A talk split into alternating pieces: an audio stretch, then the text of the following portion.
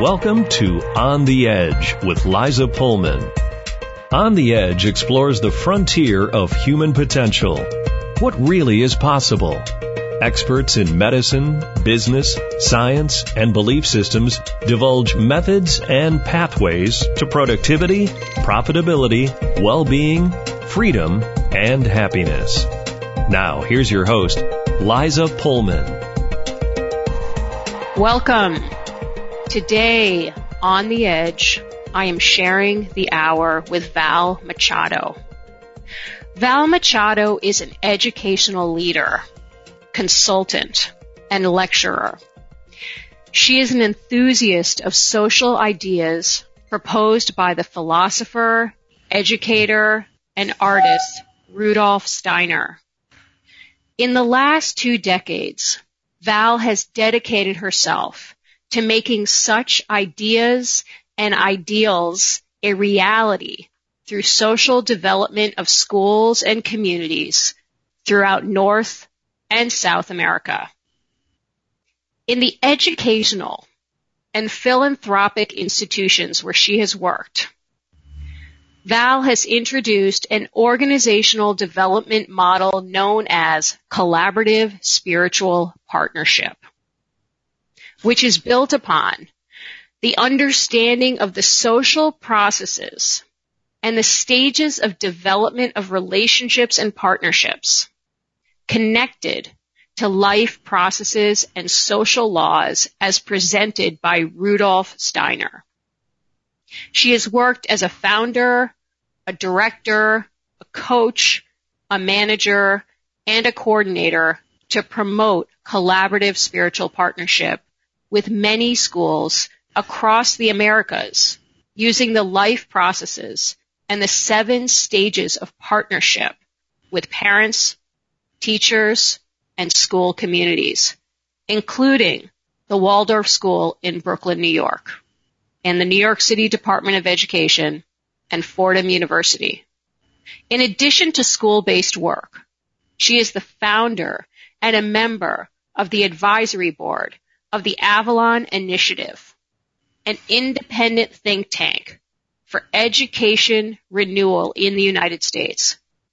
For her long standing track record of volunteer work as well as professional service in the United States, she was awarded the New York City Award for Educational Leadership Recognition.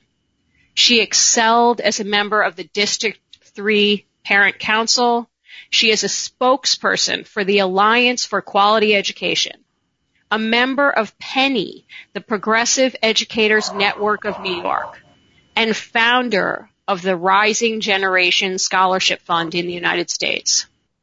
Val earned an MBA in finance from IBMEC in Rio de Janeiro and a master's degree in Waldorf School Administration and Community Development from Sunbridge College in New York. She is trained in handwork teaching at Sunbridge, movement therapy at the Spatial Dynamics Institute, and anthroposophical studies in English at Goetheanum in Switzerland. Currently, Val is a pedagogic administrator at the Waldorf Rudolf Steiner School in Sao Paulo, Brazil. Whew, that was a long one. Welcome to the show, Val. Thank you. I mean, your resume, my gosh, I, I mean, I've carved parts out of it. It's unbelievable. It's just experience, I guess. so Val and I connected through my business partner, Yolanda Navarro, who was also trained in Steiner methodology.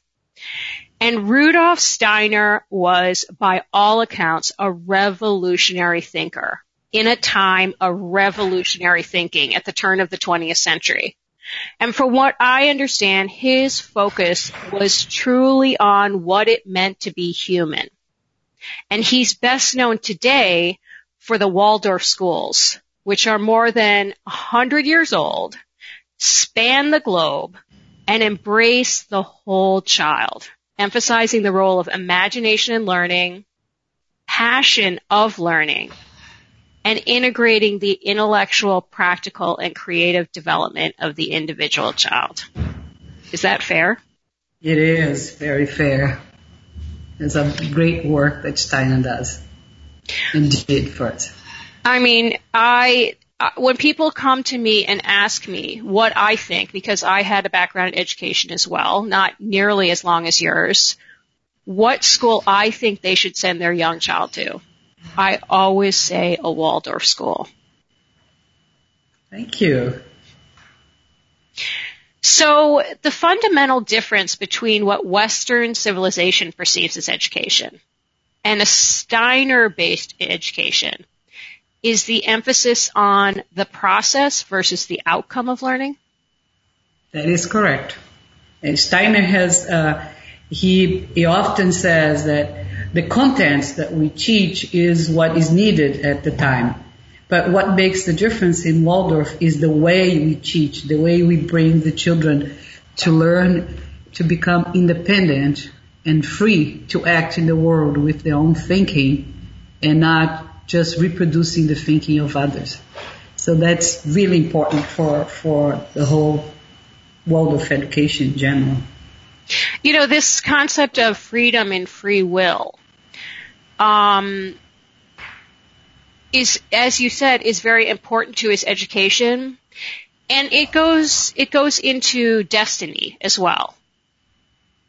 Well, yes, because um, when when we teach uh, the children and the young adults to think for themselves and have the courage to create in the world, then I can call, I can reach my mission more uh, easily, I would say, or maybe not easily, but more consistent to what I really want to do, in opposed to just repeating and copying what is in in the system and staying trapped in the system. What's interesting to me is that I think that uh, many people in this country, maybe more in the past and not so much today in education, but believed that this was a country of people of freedom and free will and people who manifested their destiny. But that doesn't actually seem so true anymore. Well, do you want to see this from the point of view of education uh, exclusively? Because what I think in my work, what I try to do is uh, to create um, among the adults, of course, because with the children we have a methodology, but when we work in communities that are run by teachers and uh, Waldorf schools, what one of the most special features of Waldorf schools is that the educators are the most important people in in the setting of the adults, and they are the ones who make the decisions alongside with parents and administrators like myself. And uh, what we learn is to uh, work together in such a way that the freedom of everyone is assured while we work towards the benefit of the community. And the children see that and they become um, conscious but not um, only as they leave the schools, but during the process of being a school that is led by the leadership of teachers, they have an experience that is very unique. And, and I believe that the practice of being free or becoming free, because uh, Steiner says we are in the process of becoming humans, and we, in the process of becoming humans, we need to experience freedom. Otherwise, we will just copy a social setting that is set up for us, and we keep repeating the same things. So how do we do this is, and in my practice, is working through processes and respecting the stages that each person is in the process or in their own relationship with the community or individuals. And in this way, we can build it up together without um, taking away the freedom of others. So that's my contribution, let's say, uh, to this uh, of movement and any schools in general, because I work with several private schools that are not Waldorf as well. Yeah, it's, you know, it's a reminder that what you're really doing in your world is molding the adults. Because by having the adults embrace this methodology fully, fully embody this, these social processes and embody this freedom and free will, then they then go into the classroom and create that environment. Yeah, exactly. The creative process of uh, teachers and parents are very important for the world of school and for the students' development as well. So that's a big part of this partnership model that I keep uh, talking about.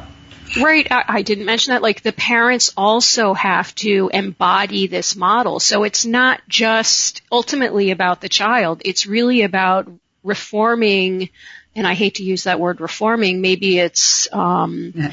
opening Creating. the minds of, right, opening the hearts and minds of the adults and the parents, whoever, the community, who's ever involved in the school so that the child ultimately, as they're acquiring these skills, comes into a broader community that's representative of this model? Well, I would say more in, in, the in the light of the question of freedom, there is learning the adults, the parents and the teachers and the administrators and the community in general learn how to build a partnership in opposed to a relationship of um, customers and service providers moving away from this to become partners. And in this sense, we share this image of child development.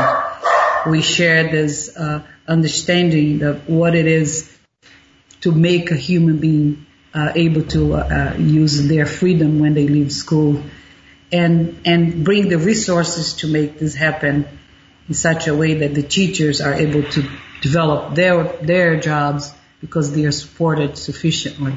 So it's um, it, it's not a model in itself, but understanding and learning from your own experience how uh, your development, your child's development comes into place, as well as teachers. I don't know and, if that makes sense, but. Well, we're going to share, we're going to share these processes with the listeners. And, um, you know, my understanding is that these processes are actually applicable to everything in our world, from our own personal development to, to our work, to how we interact with others, to our community, to our larger society, and really to the world. Yes, absolutely. They, uh, the way I, I bring the, the, the, the stages of development and the life uh, social processes are based in the life processes. And if we learn to understand the life processes well, you can apply them to many different settings. Of course, it takes practice, but um, it is uh, it, that's what I do. I bring that, and and people ever more uh, develop. Uh, for instance, I lived in a situation working with a board of trustees, and and I always I used to say, and I do this in every school I go uh, if the process is good, the outcome is good. So don't worry so much about the outcome. What is the question? Have it clear and work it with the group in order to find the answer to the question. And you do stage by stage and, and the answer usually is bigger than the one you imagine. And so I used to say if the process is good, the result is also good. And, uh, this board of trustee, he worked for five years with me as a board member, and in uh, he went to this very difficult task, uh, trying to change a, a banking system in the country, and I asked him two, three years ago, so how is it going? He said, you know what? If the process is good, the result is good. So I'm focused on the process and the result is amazing. So he just picked up what he was used to and applied in a completely different setting and and he had a great uh, result. So yes, it is. Um, the life processes are the basis of all of that. And you know, we live in, you know, I live, I shouldn't say we because you're in Brazil. Um, I live in a culture in the United States which is so outcome driven.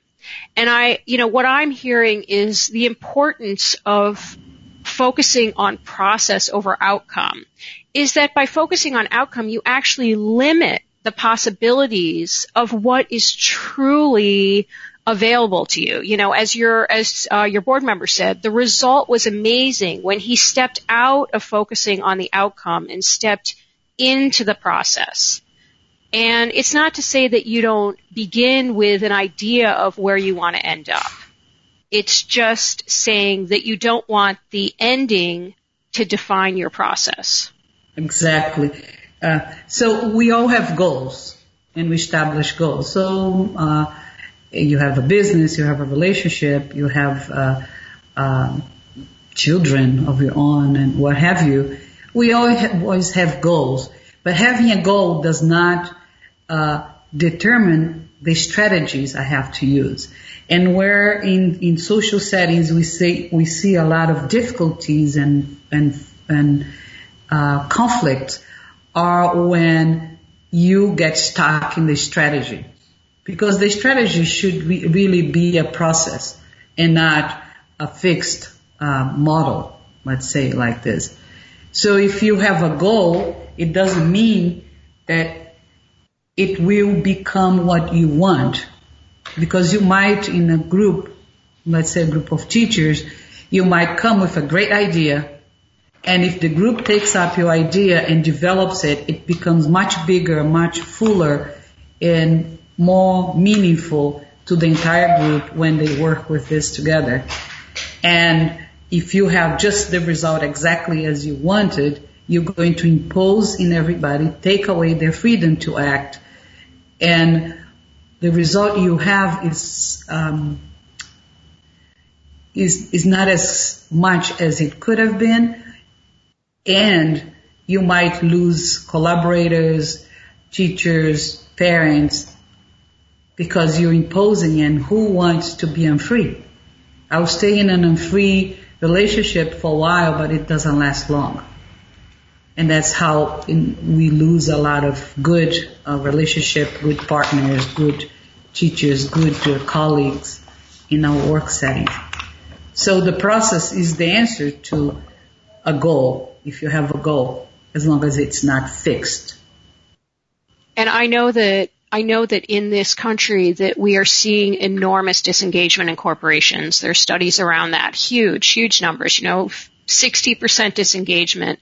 I know in the education systems, the traditional education systems, there's huge loss of teachers in these systems because of the requirement to attach to some goal and a loss of freedom in the process and a lack of sense of partnership in the overall outcome of what may arise. So these processes are unbelievably important. So before we get into the processes, I just want to ask you one more question. What is sure. your experience with these processes? How has it transformed how you see the world, how you, how you interact with your world in what you do? It has made a huge difference for me. I observe processes since I'm a very, very young child. So it's been part of my life and I think it's a life task if I, if I can say that. Uh, but in the professional life and after I had children, it became uh, um, more important. And now it's uh, it's something that I live so strongly that I see processes in everything. And in social life, um, I believe we are all creators with the universe. We are co-creators with other human beings.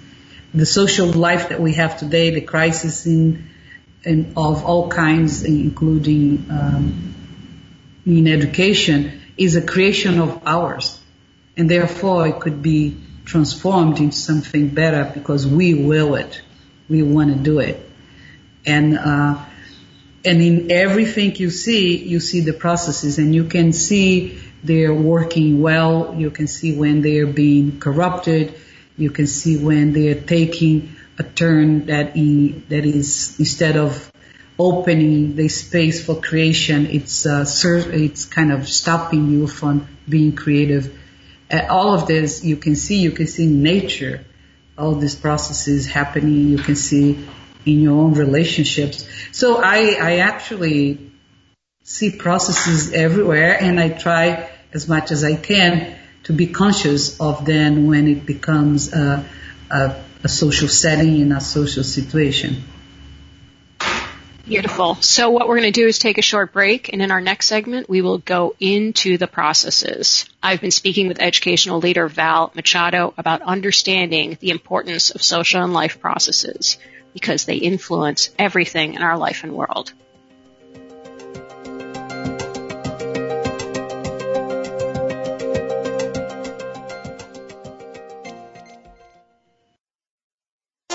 You're listening to On the Edge with Liza Pullman on TalkZone.com. Now, back to the program. I'm speaking with educational leader Val Machado about the seven life processes that will transform your thinking on being human and how we interact with each other in our world. Welcome back, Val. Thank you. It's a pleasure to so, be back.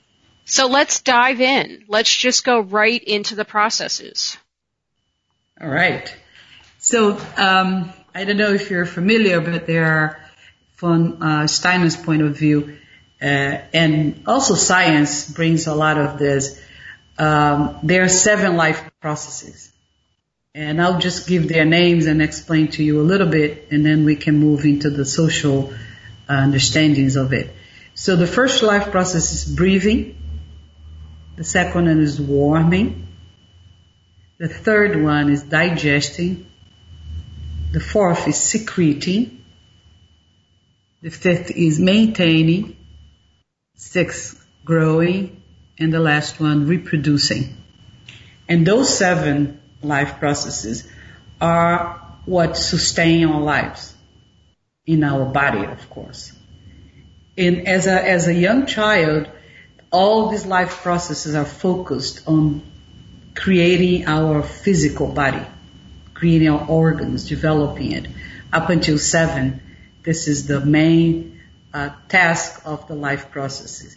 After seven, they become, the body is uh, partially developed, the organs are mostly developed, and they start becoming available for learning. And that's why in Waldorf education, we start reading and writing at that age because we use up those life processes and, and we don't want to take it too soon for the intellectual activity. That's why we work more with um, their development of their physical bodies. So our environment is warm to help with the warming process. We have uh, in and out activities so you can have activities in the classroom, then we go outdoors, have activity outdoors to help with their breathing and so on and so forth. We have always food and warm food and uh, that kind of things that help uh, the child to develop. As we grow into the grade, um, the ages where we study from up until you know the high school, beginning of high school, we then use up those life processes ever more until we become grown-ups. And as grown-ups now, they're mainly free. We don't grow anymore. Our reproductive life is uh, is active, but is limited. We don't have hundreds of children. We have a, a limited number usually, and evermore it's getting smaller. And we use up those uh, processes to conduct our own learning. And that's where the picture of freedom comes because if they are available for my learning as an adult, if I learn to use them, I'll learn not only skills if I want, cognitive learning, but also artistic learning, artistic development, and social activity. And that's my main focus is that uh, question of the social environment. So uh, breathing as the first life process is the basic one. Everything that we do has breathing in it. We are humans and our first, very first thing we do, our first act on living is to breathe and when we are born. And our very last uh, act is to breathe out and exhale for the last time when we die. So breathing permeates our lives. We are living and there is breathing.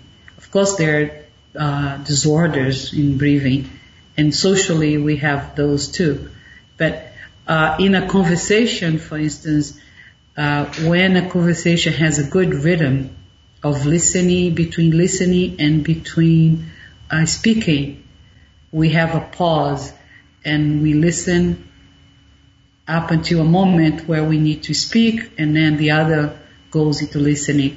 That creates the rhythm of a conversation, the rhythm of a, a life, a meeting, everything is about breathing. And, uh, that is a life process that is in everything that we do. And then the second life process of warming, um, is also a fascinating one because if we lived off only breathing all the time, we'll be expanding and contracting, expanding and contracting, but nothing else would happen because we can't really be present if there is no warmth. We need the warmth to make a house for our individuality to develop. We can't just breathe forever. Only.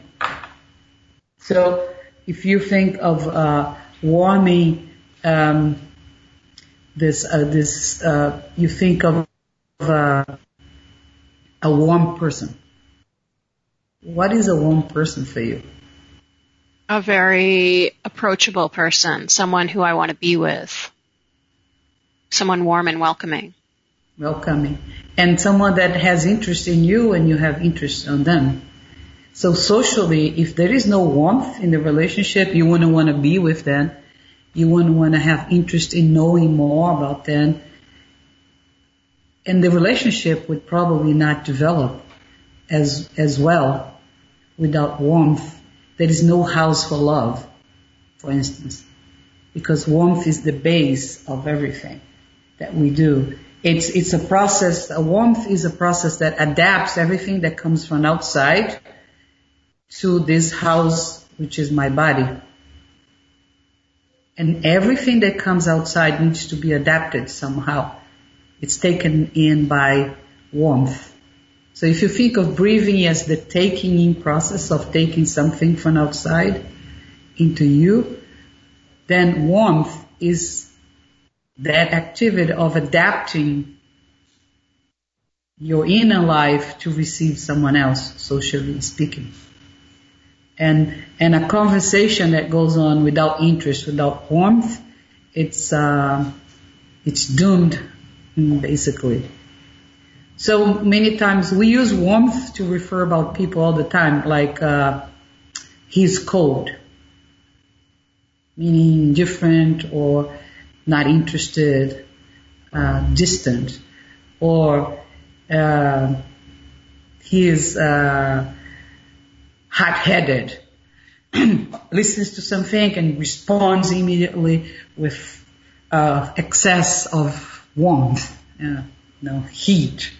Uh, so um, we we may also say uh, that she is kind, she, and we think of someone kind, warm, and the voice was so soft and sweet, and we start thinking of all this warming quality that uh, someone brings to a conversation.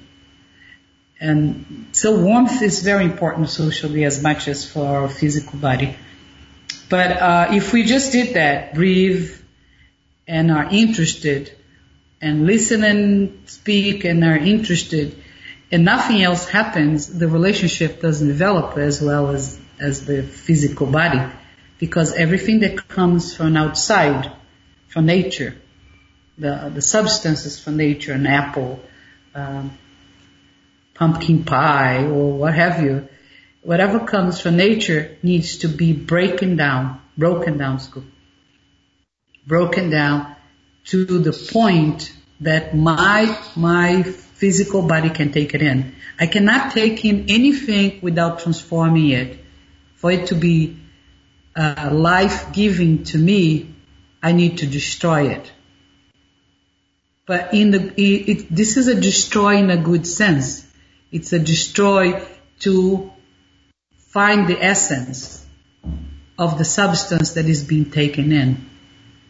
I, so this is what we call digestion, and I call breaking process because I prefer this name. Uh, it's the third process, digesting which the process of breaking down the substances that come from outside, that is warmed by our saliva, by the warmth of the body and so on, and destroying it to a point where I find only the substances that I want. And then I enter the fifth, the fourth process, which is secreting. Once I break down all the substances, I will take up what is important to me and to my body to maintain, grow, and, and uh, reproduce, and now eliminate everything else that doesn't belong. So uh, we have the sweat, secretions, um, even crying, process of uh, secreting. And um, the importance of this in a relationship is because I can't love anyone if I don't know this person. And I have to take my time over and over to asking questions, knowing more and more and more on the person, having uh, common commonalities, having differences, having fights, having moments of happiness and, and not. And in all of this, we will develop the ability to know the negative and the positive side of a person. And, and, and that breaking down process socially, uh, I, I find, I, I call a process of bonding to a point where I know who you are, which is the fourth process, the secreting, and I choose in there what belongs to you, what doesn't belong, or I choose to see the highest in you and you stick with it, the relationship, I mean. Or I can choose to see the lowest in you and say, hey, we are not to be friends. So if a person is toxic, to you, you're not going to keep the relationship the same way uh, if you're allergic to um, gluten, let's say, or to something, uh, nuts, you will not take it in anymore. And you can have a relationship with a toxic person and get to a point to say, well, this is actually poisoning to me. We need to separate. Or you might have someone, we, all of us have um, how to say, uh, negative sides, right? Uh, sides to develop, let's say it like this, better. The, the challenges. And I can choose to face the challenges with you. It could be in a group, it could be a relationship, it could be your partner. Uh, it doesn't matter, but I choose to do this because I see the highest in you. And that's the fourth process.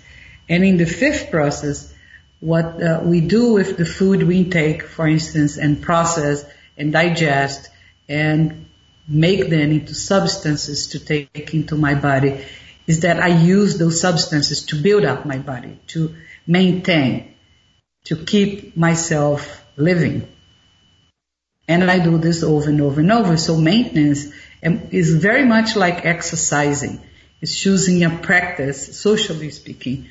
It's choosing to more and more see the highest on the other if you want to develop the capacity for empathy and love um, is, is, is the basis for it.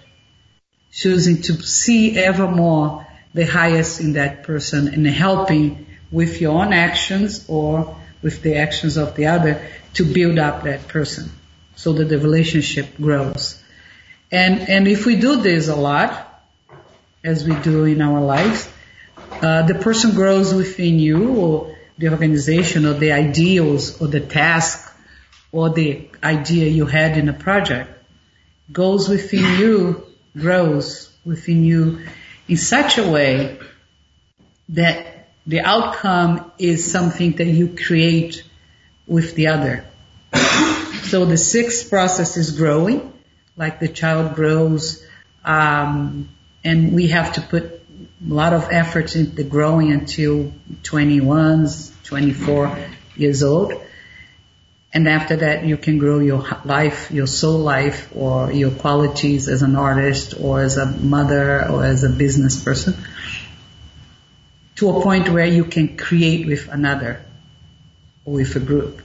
And I call that socially the act of co-creating, of becoming more and more able to bring um, back to the universe which that which we received, creating the new social life, the new social uh, abilities that we need in a time like ours.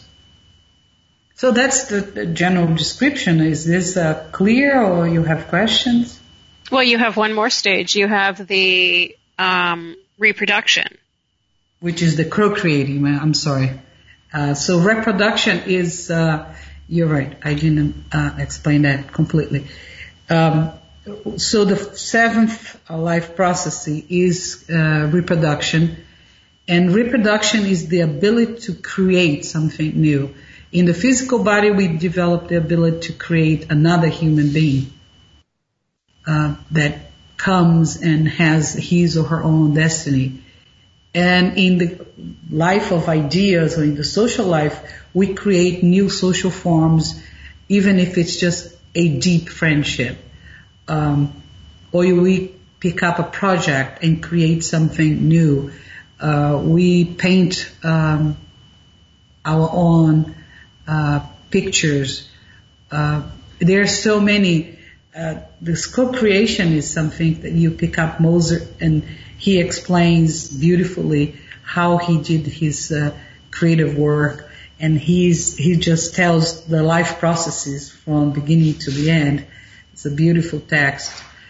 So it, it's, it's this act of creating something new out of your own volition, out of your own creative powers.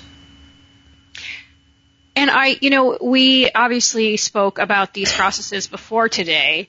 And one, one way I really like that you differentiated the growth stage from the reproduction stage is that, for example, if you're in a business, um, you know, you, the growth stage is where you've really mastered your domain. You know, people look up to you and see you as someone who, uh-huh. who is a master of whatever they're doing. And when you move into the reproduction stage, you actually take that, um, mastery and you create something new. That's right. Um, uh, we spoke about this in the context of a relationship between. Uh, I gave the example I gave as the context between a parent and a school, where, uh, of course, uh, as a parent, I come in as new, and I don't know exactly what that education is, but I have an idea. Um, many times I come as a consumer as well, and through this process of knowing the school, get involved, and becoming uh, very, very involved in the education of the child in the school and understanding the education, uh, educational um, proposition or goals, uh, the vision of human being that is behind that. Uh, as a parent, one chooses to stay in a school and take a role, which is uh, the fifth process of practicing being member of that community with the intention to help develop the community. And as you do this, it, this could be being a business as well. You become ever more a person that the community recognizes as a representative of that education of that community. And uh, I call them ambassadors because they are beyond the school. They are beyond the classroom. They, they take that image, that whole concept to a different level, like, like the man I spoke about in the beginning who picks up the processes and creates his own. Uh, he was an incredible ambassador in the school, and one would look at him and say, "Oh, he represents the the notions and the ideals in the school." And it's it, it, the creative, uh, the capacity to develop is very strong.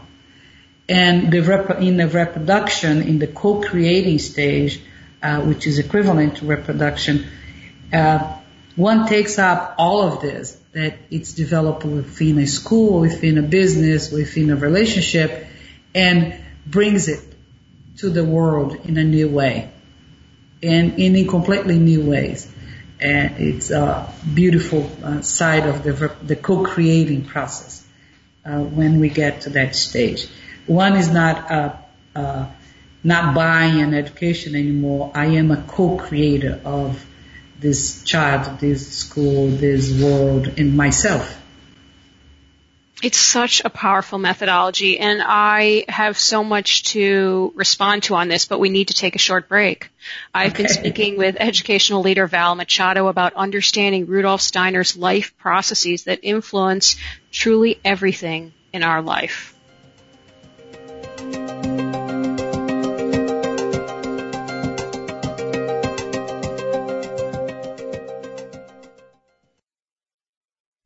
You're listening to On the Edge with Liza Pullman on TalkZone.com. Now, back to the program. Welcome back to On the Edge. I am speaking with educational leader Val Machado about the seven stages of human life processes based on Rudolf Steiner's work that are applicable to the evolution of our relationships, our work, our family, our community, and our society. Val, we've just shared these seven remarkable life processes. And, you know, as we were doing, as you were sharing, I was thinking back on my life. I've had a very diverse career. I've worked in every, you know, government, uh, private sector, nonprofit sector, um, volunteer sector. I've been in every imaginable sector. And as I was thinking back on what you were saying, I was really thinking about teams I'd been involved with, how powerful this work is to seeing how a team unfolds. My individual relationships, I couldn't help but look at my individual relationships and think, oh, where, where did this relationship go? How did it, you know, evolve? Where was it when it broke down? And I'm curious what your experience has been with others. Where have you seen people really grab onto this and make sense of it? Um, I've I've seen it in, in many settings, but um, I could explore uh, at first in that of uh, relationships, like you were talking about. How did it? Where did it go right? Where did it go wrong? Uh, why things are the way they are. So, and if you just think of, of a relationship where you had challenges or, or disagreements or things like this, and if you look at the whole development of it from your, the way you encounter the person, the way you, you talk and listen and take the time to be interested in what's going on with the other person. Uh, break down your situation. You you having a situation of conflict, and you not only need to listen and be interested, but you actually have to break down what's going on and take on what belongs to you, and let the other person take on what belongs to him or her, like if it's your partner or. Uh, husband or wife or what have you. And, and then choose how you want to develop that relationship and practice. It could be a simple practice, but you have to practice all the time being able to do what the relationship needs. And if that means that you need to change yourself, you can practice, which is the fifth step, right? Practicing, uh, changing yourself, taking a role in the relationship uh, until you develop that skill, which is the growing process, and become able to renew your relationship. So, um, if we had the time, I would go through a conflict where you can do this step by step, but a few basic questions that you can use to develop the ability to know what belongs to you, what belongs to the other, and respect that to yourself and to the other is to ask, um, and you can you can follow nonviolent communication. You can follow any of those uh, self-help uh, programs that uh, break down a conversation or a situation. But if whatever the one you choose, you have to come out of it with what belongs to you, what belongs to the other. So basic questions would be if it would have been, if it had been the best it could how it looked like, how it would have looked like. Uh, so if you're saying I'm very angry because you left the house without speaking to me, Um, but what is exactly that you expected? How would it would have been good? And then you can tell the other person, well, I actually expected that you told me you left. Uh, for a number of reasons, uh, I feel insecure or, what, what, what other things you want to say. But what belongs to me in this case is my need to be informed. If you use Marshall's uh, model, uh, I have a need to be informed. I need to be partake with you. And you had probably the need to be on time and didn't have, let's say, the time to let me know that you left. And if I understand what I need, I can be peace with it and let the other one be free to be his need. And next time, maybe I'll do differently. Maybe earlier, ask what's the plan for the day, if that's what you need. Whatever the exercise you choose, but you, you decide what belongs to you, what belongs to the other, and you take care of yourself and let the other one free, absolutely free to do what he needs to do. And that is very difficult. But once we become able of doing this, we feel free ourselves because we're in charge of what we want to do, how we want to react to things, how I want to love and be loved. And, and, and that's, uh, unbelievable. Hmm. I don't know if that, uh, yeah, the unmet need and, you know, stepping into taking ownership over only yourself and changing who you are really does have an unbelievably powerful effect on the other. Everyone's yeah, very exactly. eager to point fingers. It's the only one you can really point fingers at is yourself. Yeah. Well, maybe not even point fingers, but accept uh, that what you, what's going on with you is yours and take care of it no, no guilt. Steiner, I, I love many of the social approaches of Rudolf Steiner, and he says that um, there are several, seven levels of uh, the will forces, or several, seven um, levels which you act, the form of you act, and he describes the the fourth one as when the individuality starts acting, uh, starting from their motive. What is really important to me in the big context and not what I need as the soul, as Marshall says much of the needs of the soul, likes and dislikes, uh, things like that. What Steiner uh, brings is the motive is saying my individuality wants something bigger than myself what is this? What is my ideals? And when I start acting from my motives, when I identify uh, what belongs to me, what belongs to the other, then I can go into exercising uh, how to improve myself and not how to make myself guilt. Um, guilty. I'm sorry. Uh, I don't need. He says there is no need for human guilty. What we need is simply look and say, ah, that's what happened. Break it down, take ownership, and move on to the next step, which is practicing something. Totally free, in opposed to uh, blaming myself, pointing fingers to myself. Simply, this is mine, and I'm changing it and going to the next uh, step. I think that's phenomenal on his approach you know, for any listeners, there's a tremendous amount of literature available online on nonviolent communication. But the concept of freedom, Steiner's freedom in a relationship, because, you know, a lot of people get to that point where they feel unfree in a relationship. And it's really a beautiful concept to, to recognize that that is a perception. You know, it's strictly a perception that you have the power to be free in the context of a relationship even the most difficult, uh, tied up, uh, unfree one, that can be transformed. I believe if you use a good process all the time within yourself, searching what belongs, what doesn't. What is your motive? What's your real connection? How how are we con- are you connecting to the universe, for instance? Uh, How do you look into the integration of yourself with the whole? How do you develop uh, gratitude? How do you forgive?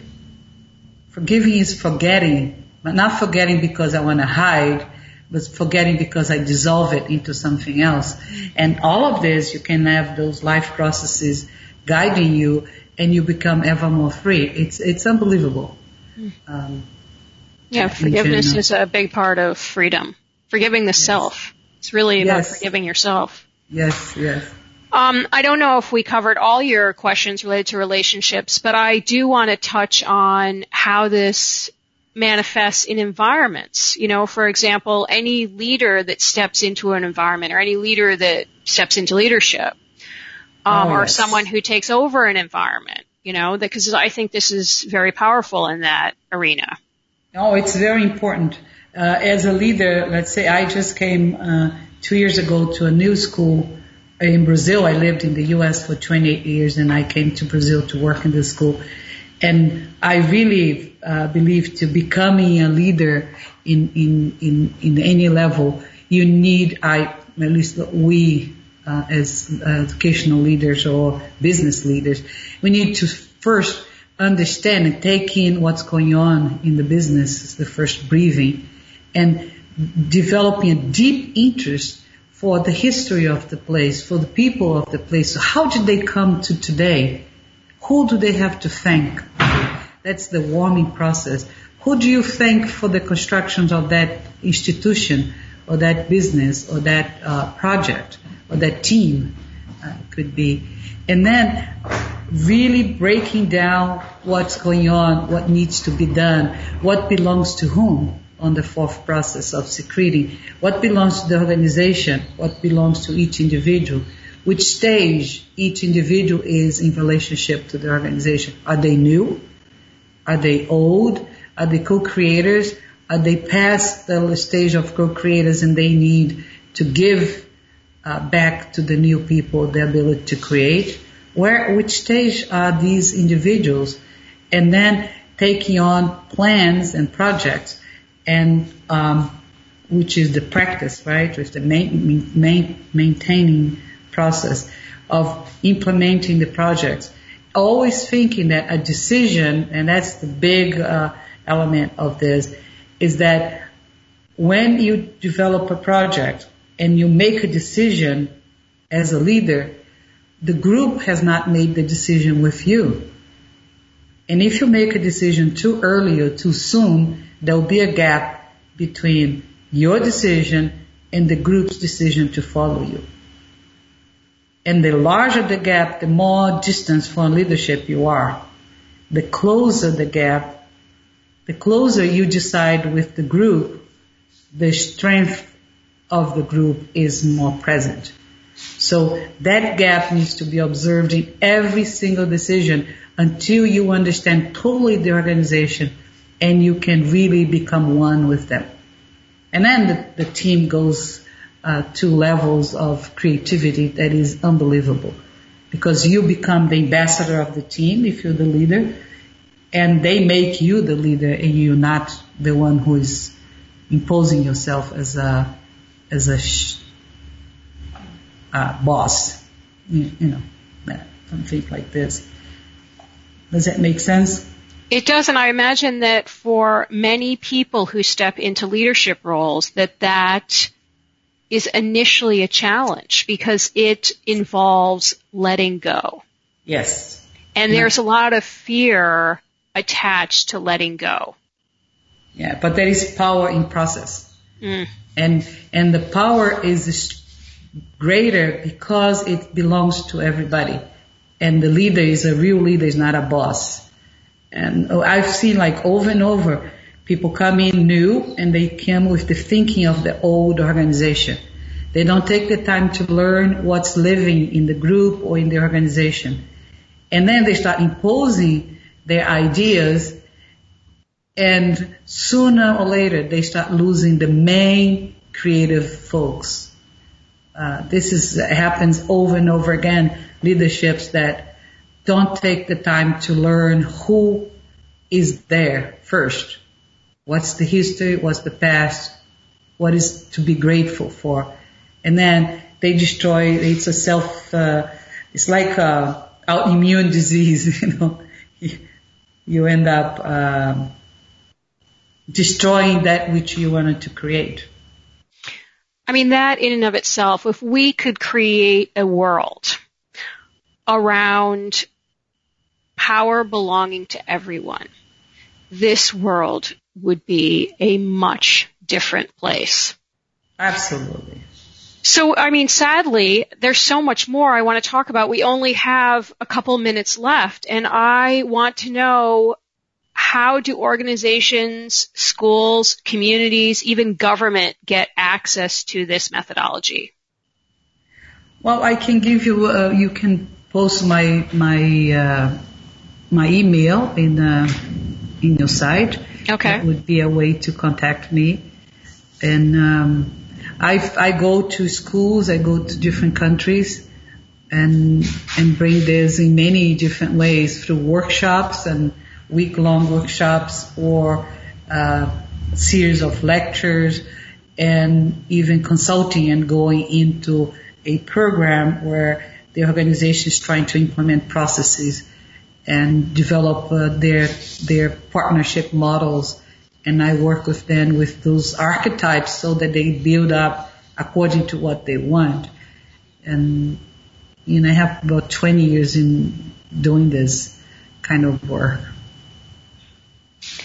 Val, thank you so much for sharing your brilliance with us today. I, you know, encourage people to reach out to Val, find out more about this work.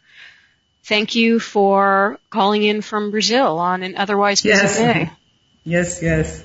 And I thank you for the opportunity. It's great to share some of your passions with people who want to listen to them. Mm, I'm excited that I could do that. We've just spent the last hour with educational leader Val Machado about the powerful application of collaborative spiritual processes, life processes, and Rudolf Steiner's work to everything we do. To learn more about Val, you can contact her at Val Machado, V-A-L M-A-C-H-A-D-O 27 at gmail.com. Find her on my page on TalkZone or at www imaginaconsulting.com. Until next week, shift your world.